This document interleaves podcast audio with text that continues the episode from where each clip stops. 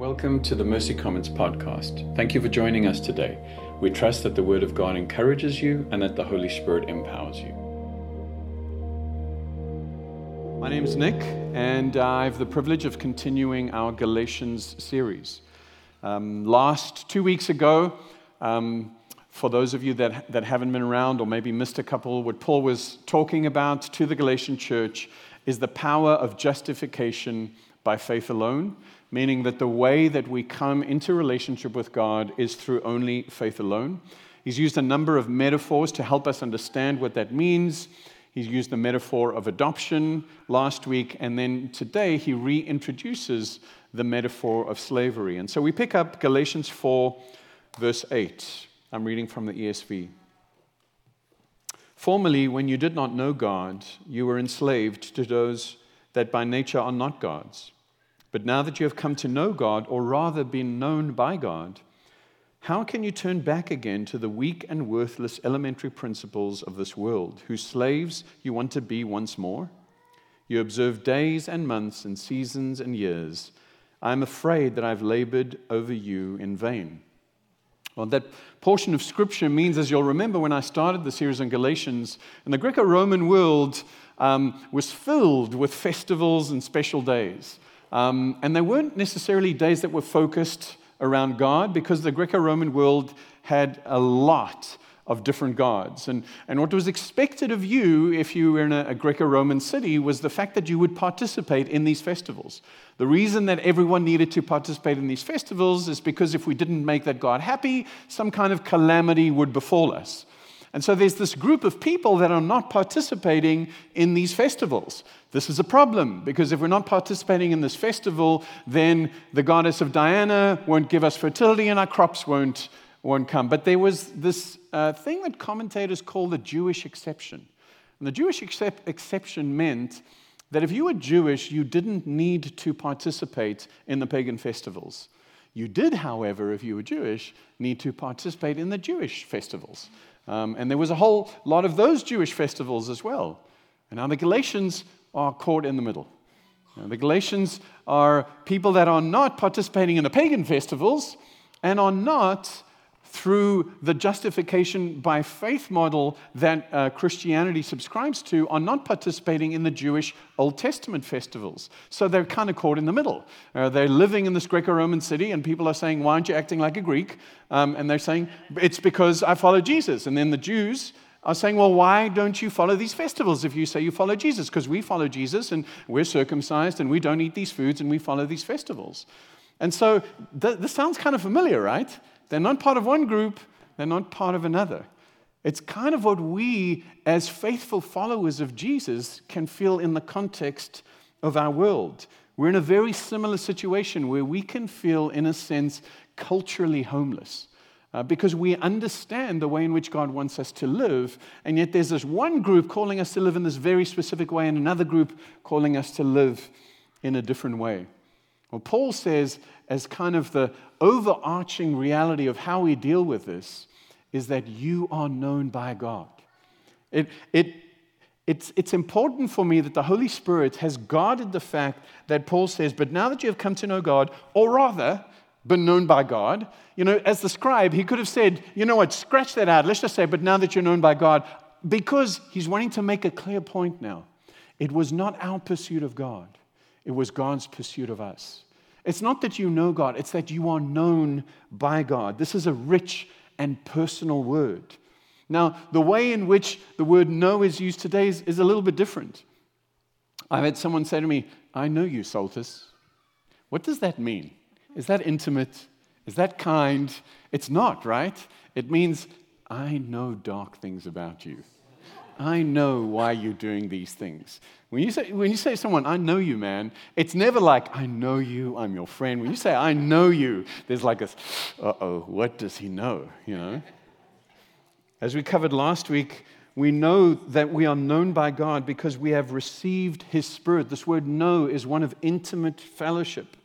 This is, this is a fellowship that God initiated this is a, fellowship that was fulfilled by him in Jesus Christ, that is guarded by him in the Holy Spirit until he returns. It is a free gift of grace that gives you access to the Father.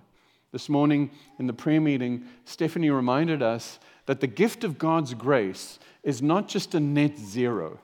We were praying about the fact that God has forgiven our sins, that our sins are as far as the east is from the west. And for many of us, there's the sense of like, okay, we were down here and God forgave us our sins, but now we're at a net zero. Now we've really got to try hard to make him, ex- to, to get him to, for us to feel acceptable in his sight. That is not what Christianity is about. It is not a net zero of moving from this place of deficit or debt to a place of now zero, now we've got to work out. We are fully pardoned and fully loved. And so we are not just forgiven us, and the love that the Father has for the Son is lavished on us. We are covered in His robe of righteousness. That's what it means to be known by God. It is full and complete, fully loved, fully known, and fully pardoned. And the, the challenge with that is that oftentimes we think that our assurance is based around what we do or the fact that our hearts, how much our hearts are set on Jesus. But the joy is that it is His heart that is set on us, that I am firmly held in the grip of His grace. If I let go, He still holds on to me. We were meeting with a couple in our lounge uh, this week.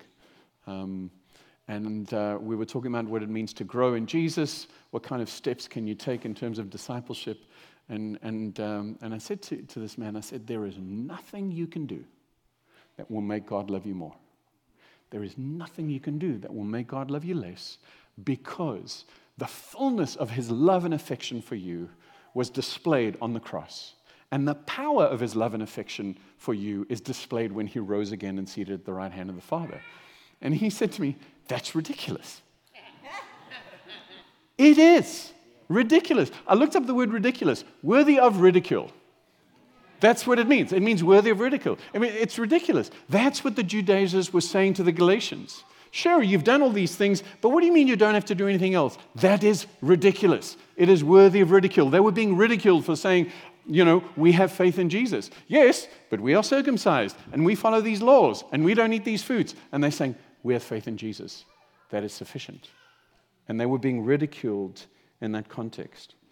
Now, this does not mean that we don't produce good works or participate in activities that are fruitful or abstain from harmful or ungodly activities.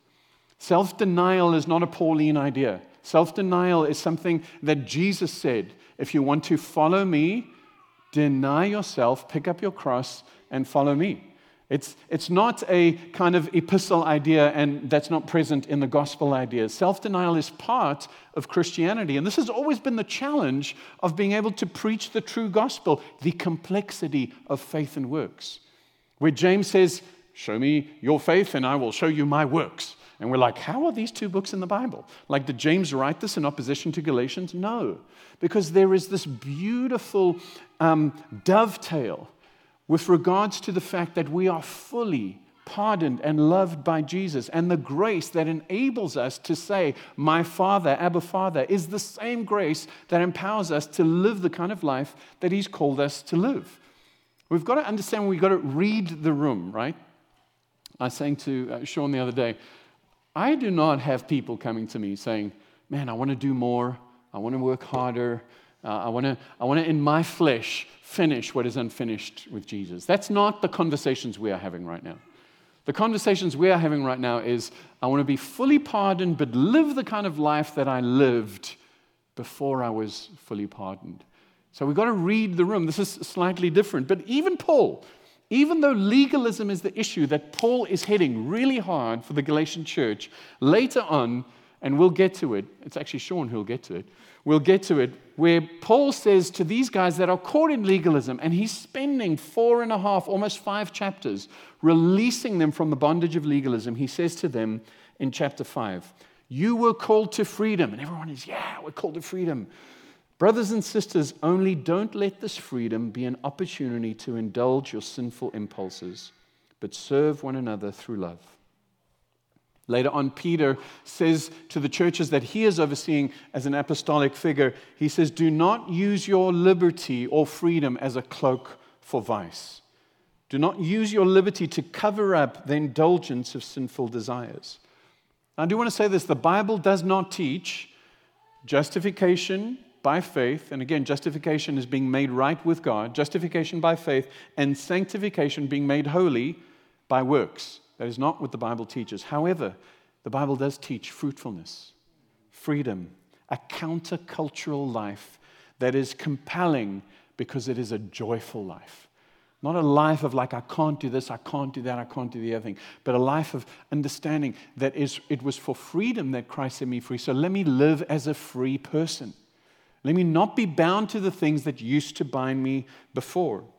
Sam Storms says this In respect to justification, grace stands opposed to works. However, in respect to sanctification, grace is the source of works.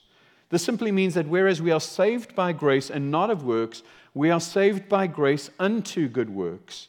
Good works are the fruit, not the root, of God's saving grace. Good works are the fruit, not the root of God's saving grace. Now, Paul, as we've seen before, Paul is pleading with the Galatians.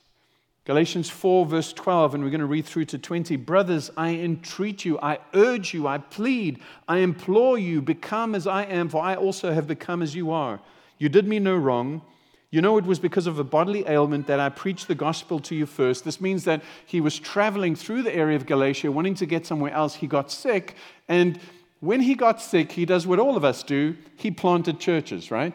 This is like a theme in Paul's life. You know, he gets shipwrecked on Malta. What do I do? Let me plant a church. You know, that's, that's what he does. You did not scorn or despise me, but you received me as an angel of God, as Christ Jesus. What then has become of your blessedness? Or where is that joyful and grateful spirit that you felt towards me then? For I testify that if possible, you would have gouged out your eyes and given them to me. Have I then become your enemy by telling you the truth? Have I then become your enemy by telling you the truth? They, he's talking about the Judaizers, they make much of you, but for no good purpose. They want to shut you out that, they can make, that you can make much of them. It is always good to be made much of for a good purpose, not only when I'm present with you. My little children, for whom I am again in the anguish of childbirth until Christ is formed in you, I wish I could be present with you now and change my tone, for I am perplexed about you. He's not mad. He is mad, but he's not mad at them. I remember we were chatting in my, my life group the one day, and we were talking about how the fact that anger is a secondary emotion. And anger is usually the fruit of an emotion that is more like sadness or fear. Um, and as we were talking about that, and you know, people weren't listening to me, and I said, "I'm getting very sad right now." and there's, there's, you can hear it as Paul is as Paul is talking to, as he's written to the Galatians at Osher, There's a there's a sadness, but there's also this this kind of anger, not at them, but at the Judaizers. He's not waiting for an invitation. He sees the danger. In Galatians 3, he says, Oh, foolish or spiritually dull Galatians, who has bewitched you or cast a spell on you or affected your ability to see? He says to them, I wish I was present with you. I wish I was face to face with you so that I could change my tone. So he understands that his tone is a little harsh. And he's saying, I wish I was there so I didn't have to be so harsh in my tone. And that's something we can learn from, right? We always misunderstand when something is written. Uh, yesterday, Jeannie sent me a text. She said, Hey, I think it's going to rain. Um, uh, can, we, can we just do the donuts inside? And I said, No, just bring raincoats. and then I used the, the, the winking emoji, you know. And then she replies to me and she says, Oh, well, okay, um, I'll just let them know. And I'm like, Whoa, hang on. Like, did you think I was serious? I'm like, that's why emojis are not sufficient in the conveying of tone, you know? That's why. So Jeannie's receiving this text thinking, okay, I guess we can wear raincoats tomorrow and hand out donuts in the rain, you know? I guess we can do that. I wish I was present with you because when you're present with someone and when you're speaking the truth, you have the ability to actually not just kind of um, annotate your tone, but you have the ability to actually see how this is landing with someone. And so he's saying the same thing to them. Even though he recognizes this sounds harsh, he's not backing off. And when someone is behaving in a way, and parents, you'll know this, where you know the reason they're behaving in this way is because they're being influenced by someone else. When your child picks up bad habits, They bring a word home from school where you're like, they didn't, learn, they didn't learn that here. It's that little Jimmy that taught him that word. I'm telling you. Always the Jimmies. Always the Jimmies. I know.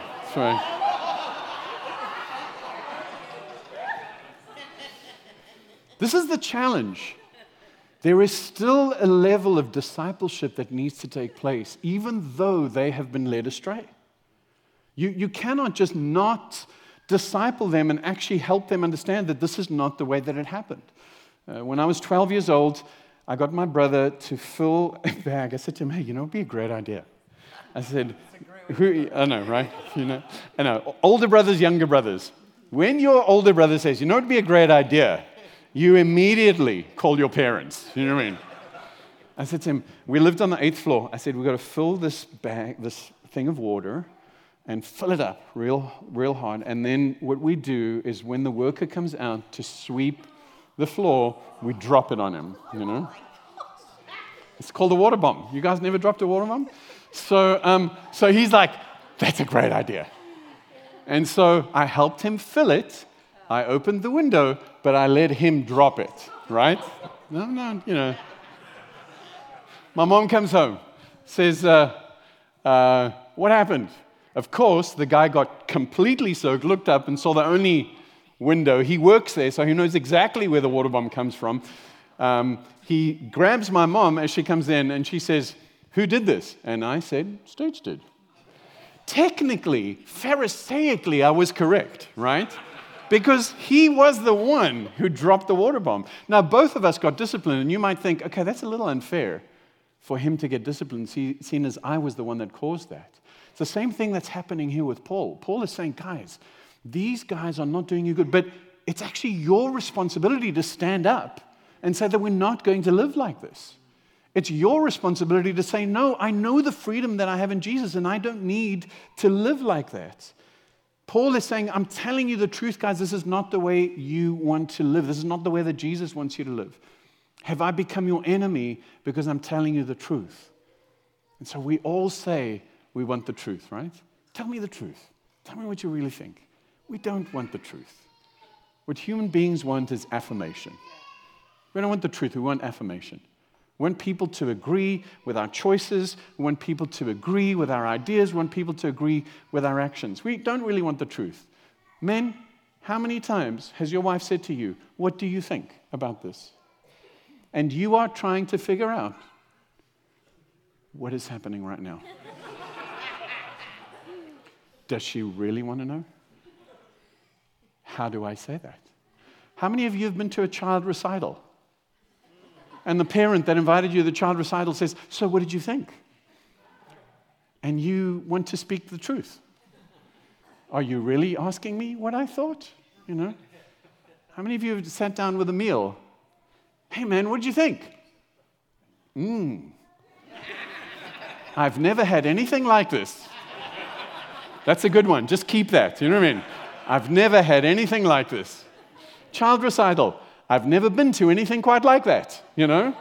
So you can tell the truth in that way, but we don't want to hear that. We want to hear, it was awesome, it was amazing, I look great, the meal was fantastic. We want to hear that. When the truth that is being spoken opposes my desires, choices, and thinking, I usually have one of three responses or a combination of all three of those. You don't love me, you don't know me, you have an agenda.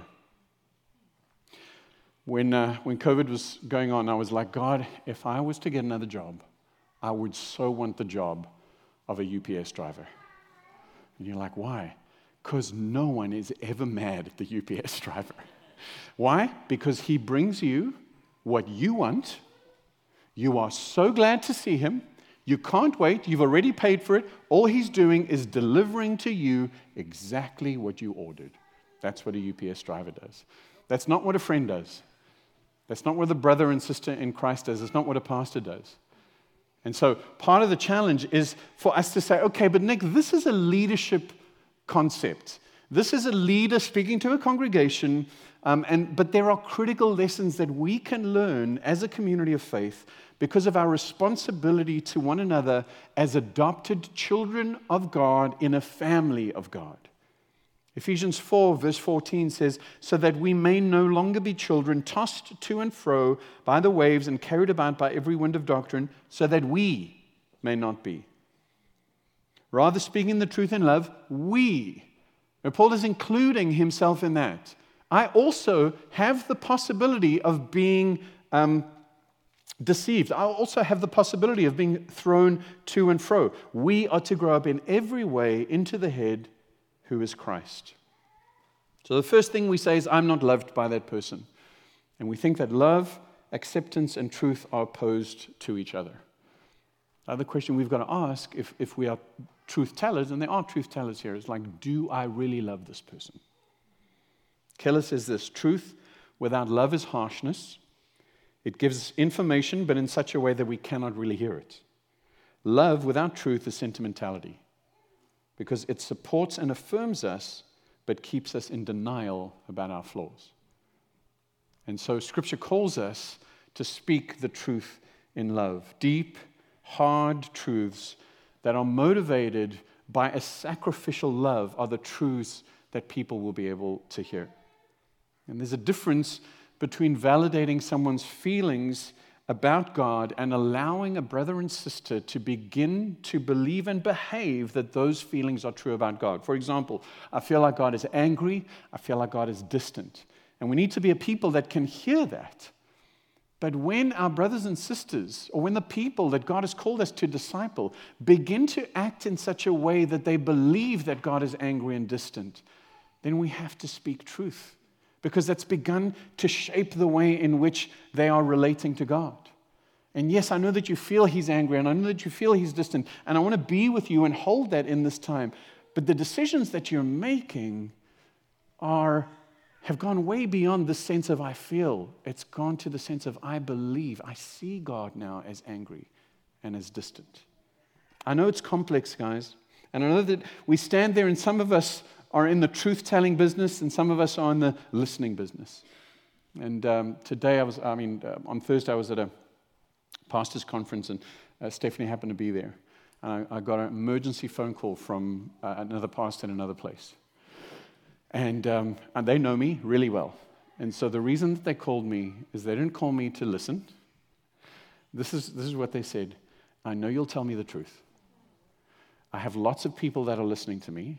I need to know have I done something to deserve the way that I'm being treated here?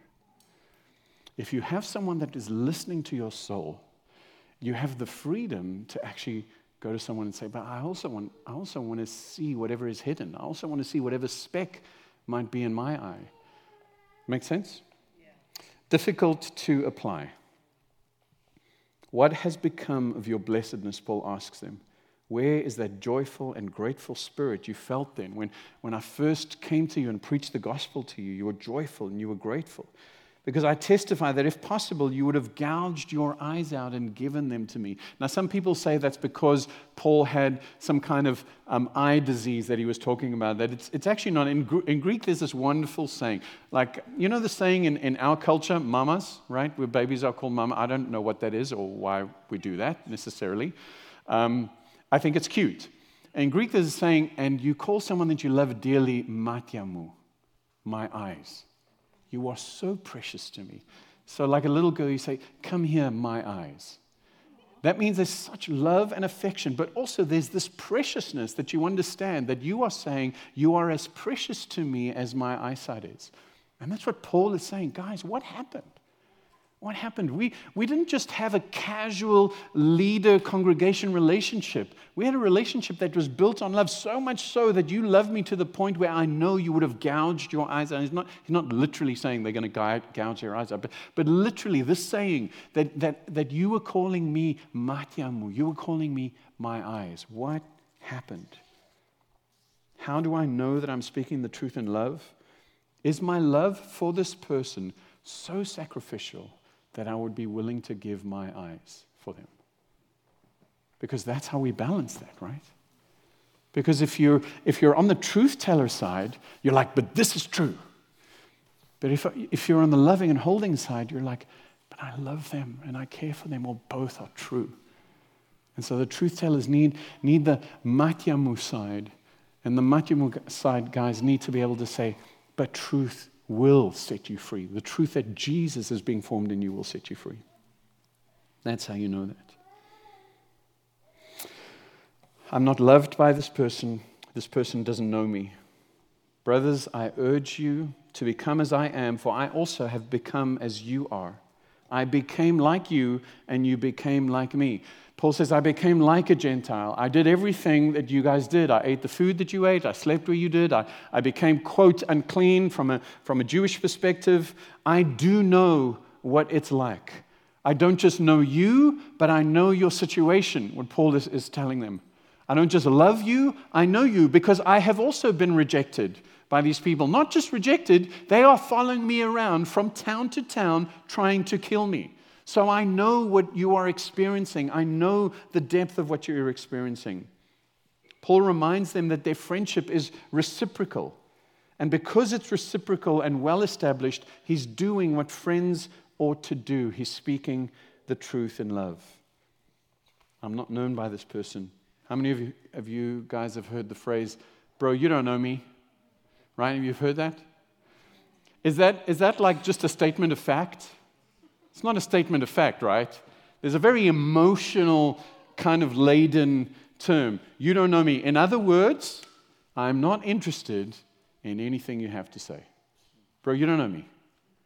And, and it, it is true to a degree. This, this statement is more of a warning. How about the other statement? You know me. When do you use that statement? When you've messed up, right? You use that statement when you've messed up. But, bro, you know me. You know that that's not who I am. You know me. And it's a statement we make when we think that people have misunderstood our words or actions, and we're doing that to remind them of our relationship, to remind them of this love that is there. That yes, this may have hurt you, but you know me. You, you, you, know, you know our relationship. James 1, verse 19 says, Know this, my dear brothers and sisters, everyone should be quick to listen, slow to speak, and slow to get angry. Do you know what that doesn't say? Uh, my brothers and sisters, everyone should be quick to listen and never speak. It doesn't say that. It just says slow to speak and slow to get angry. I think one of the ways in which the culture of love and truth telling in a community is we need to listen to that other person, but I think probably the area that we fail the most is we don't listen to God. Because I think maybe if you ask the, yourself the question, the amount of mental energy that I've spent around this situation with my friend, with my husband, with my children, with my partner, that has gone on in my mind, if that was 30 minutes, have I spent 15 minutes just praying for them? Just praying that God would give me grace, that God would reveal something to them, slow to speak, quick to listen, not just to them in terms of what the situation is, but to God in terms of what He's saying about that. In the context of community, hopefully you know that when someone speaks to you the truth, that you know them and they are known by you. You know who doesn't know you? Your favorite author or podcast host? You know who doesn't know you? Are the people that are, are set so far aside who are brilliant and exceptional, but actually are not willing to get dirty in the muck of your life. There's people around you who are less clever. There's people around you who are um, less talented who are actually saying, I love you and I know you and I want to speak the truth in love. How do I know I'm speaking the truth in love? Have I spent time and energy listening to this person? Have I spent time empathizing and seeking to know them in their situation? Have I spent time in prayer? And does this person know me? Am I known to this person as much as they are known to me? Lastly, they have an agenda. When we hear truth, you don't love me. We hear truth, you don't know me. We hear truth, you have an agenda. Brothers, they make much of you, but for no good purpose. They want to shut you out so that you may make much of them. Now, it's always good to be made much of for a good purpose, and not only when I'm present with you. So, what was happening is, is as Paul, as Paul would, would leave, these, these guys would come in and they would create this circle. And you can only be part of our circle if you don't eat these foods and you, you don't do these things. And what Paul is saying is they have an agenda. The reason why they're doing that is so that they can elevate their status. And sometimes when we hear truth, or even when we want to speak truth, we assume that the people that are bold enough to speak this truth are doing it because my choices and my behaviors are impacting how they are viewed by other people. Now, this is complicated. It is. Because a coach is judged by the performance of his athletes, a teacher is judged often by the performance of her pupils. A CEO is judged by the way in which she leads her team. And so there is this measure of truth to that, right? And so there is this, this complicated sense of, of actually saying, okay, but the way that, that people are responding to this message reflects on me as a leader, as a disciple, as a worker. That is true. However, it cannot be the reason that you are speaking truth to someone because you look bad.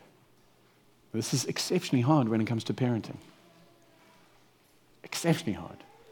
You can't do that. Why? Is it against the idea of Christ being formed in me? No.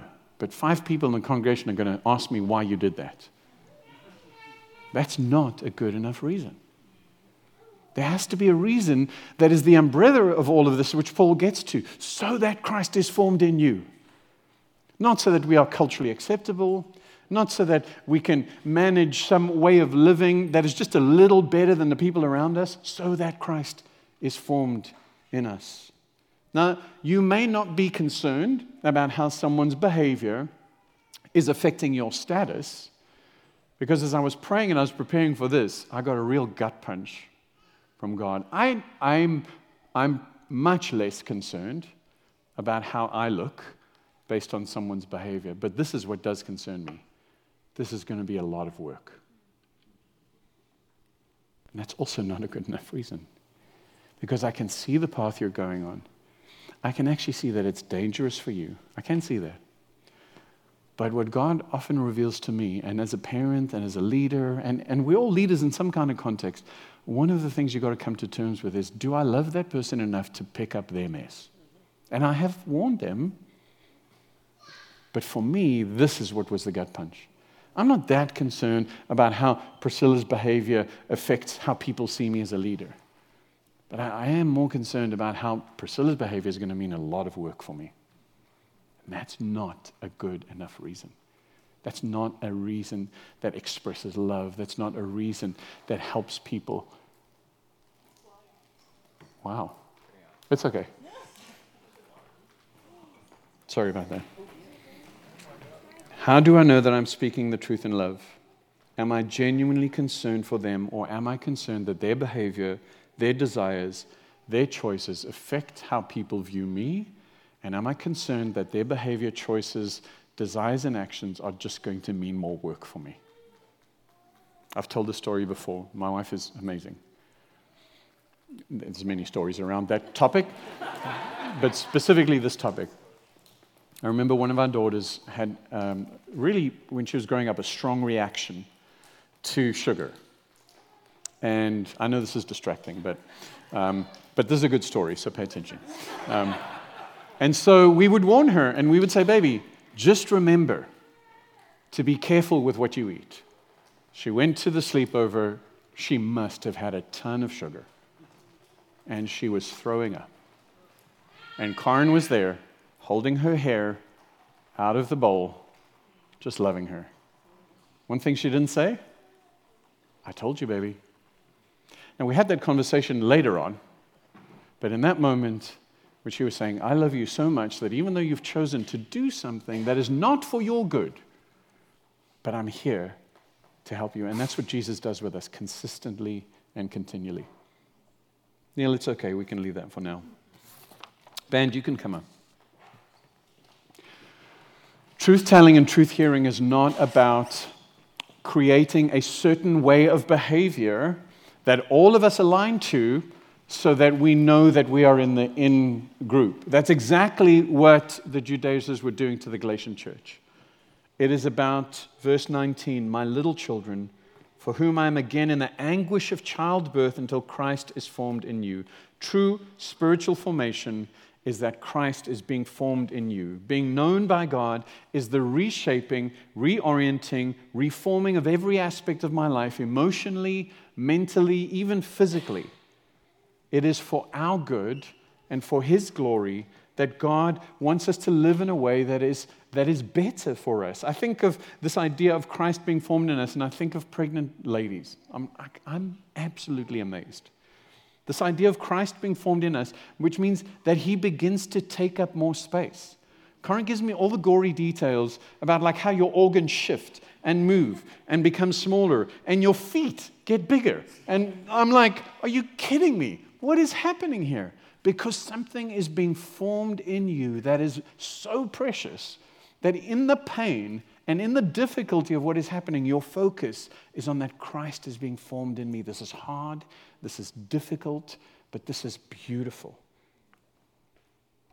Man, when I look at that and I say, I'm in the anguish, Paul says, I'm in the anguish of childbirth until Christ is formed in you. Am I allowing the hard truths of Scripture to form Christ in me? Am I allowing the work of His Spirit to form Christ in me? Am I allowing my brothers and sisters in this new family of God to form Christ in me? Am I taking my position both as someone that is helping labor and someone that is laboring at the same time so that Christ is formed in me? Friends, this is my great confidence. My great confidence is that we are fully known fully loved by God. So when we hear those truths, we don't have to ask that question Do you love me? Do you know me? We certainly don't have to ask the question Is this for your benefit? Because in Hebrews, we are reminded it says, Therefore, he, Jesus, had to be made like his brothers and sisters. In other words, take on this tent, this form, in every way. This was so that he could become a merciful and faithful high priest. Every pang of childbirth that you are feeling because Christ is being formed in you, every temptation, every trial has been tasted by Jesus even to death. in order to wipe away the sins of the people. Why did he taste this? So that he could deal with it once and for all. He's able to help those who are being tempted since he himself experienced suffering when he was being tempted. He knows us, he loves us. He certainly didn't do it for his own benefit. His life proved that he knows us, his death proves that he loves us and his resurrection and power seated at the right hand of God shows us that all of what he did was not for his benefit, but for ours. Let's pray. Father, I want to thank you that you are entirely self sufficient. I want to thank you that you don't need us to act in a certain way. It doesn't affect your mood, it doesn't affect your commitment to us I want to thank you that even as, as we said at the beginning, that, that this idea that we cannot do anything to earn your love or keep your love is ridiculous. It's so it's astonishing.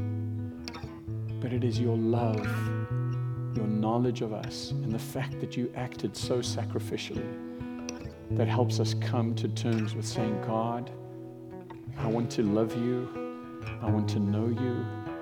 And I want to be the kind of person that makes your love known to others. Spirit of God, I pray that as we ponder these things, that you would minister to us.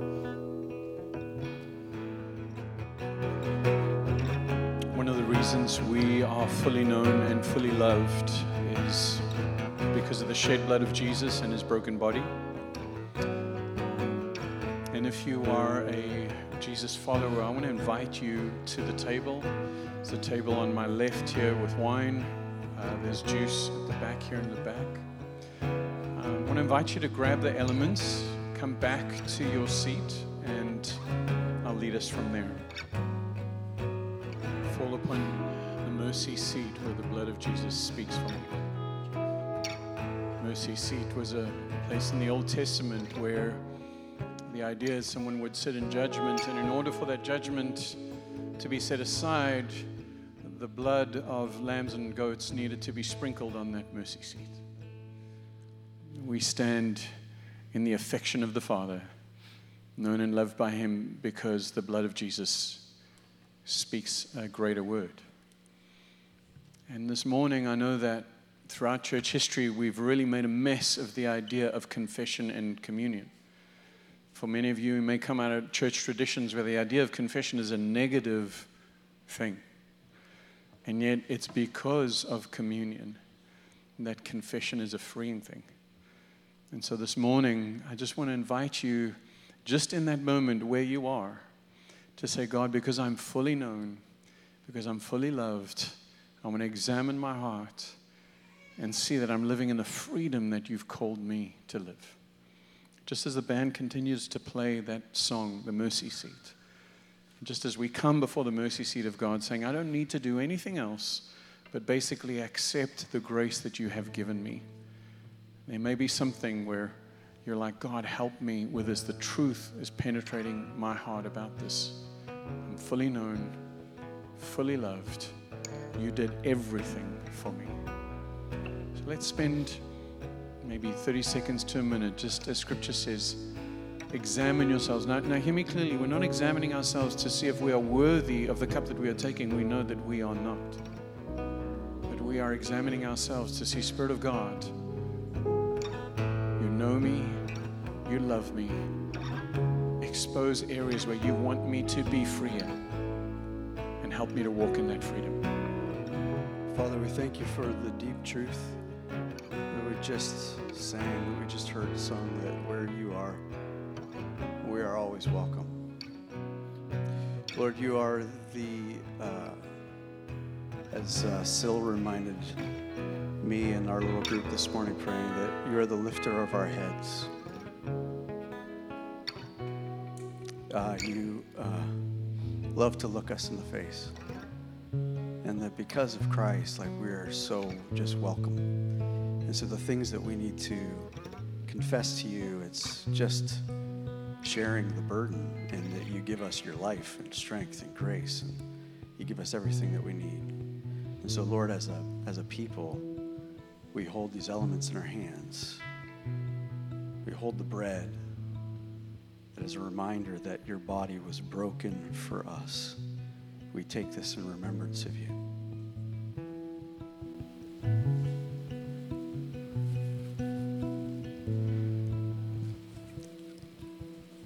Also take the cup. And we are reminded and we remind ourselves that because of the blood shed for us, your blood, Jesus, that you came freely. The Father sent you. You came freely, you lived, and you died for us. This blood that was shed for us for the forgiveness of all of our sins we receive it with gratitude in Jesus' name.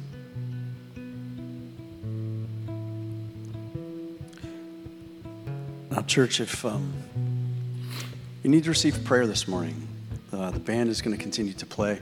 So, folks here to my left, to your right, if maybe there's something that the Lord brought up that um, you do need to confess, it's a, it's a good thing. Confession is not a bad thing. We are in Christ, there's no shame right? We, it, sins have been removed. The, the, the, the, uh, the, the penalty for sin has been removed. And there's great freedom in actually walking in the light with one another. And I would encourage you. I know it can feel scary, but man, it's, there's real freedom in that. So maybe if there's something that's stirring in you that you need to either confess or you just need support with something to receive prayer this morning, there's folks here to my left, to your right. Uh, grab some prayer. Um, they're going to continue to play, and we. Uh, are we actually in here this morning, or are we out? The, we're out back because the sun is actually popped out. That's great, right? Um, so for the rest of us, We're going to be hanging out in the back. Would love to say hi if you're a visitor. Lo- lo- love to give you a free coffee and a donut. And uh, we love you. Go be the church.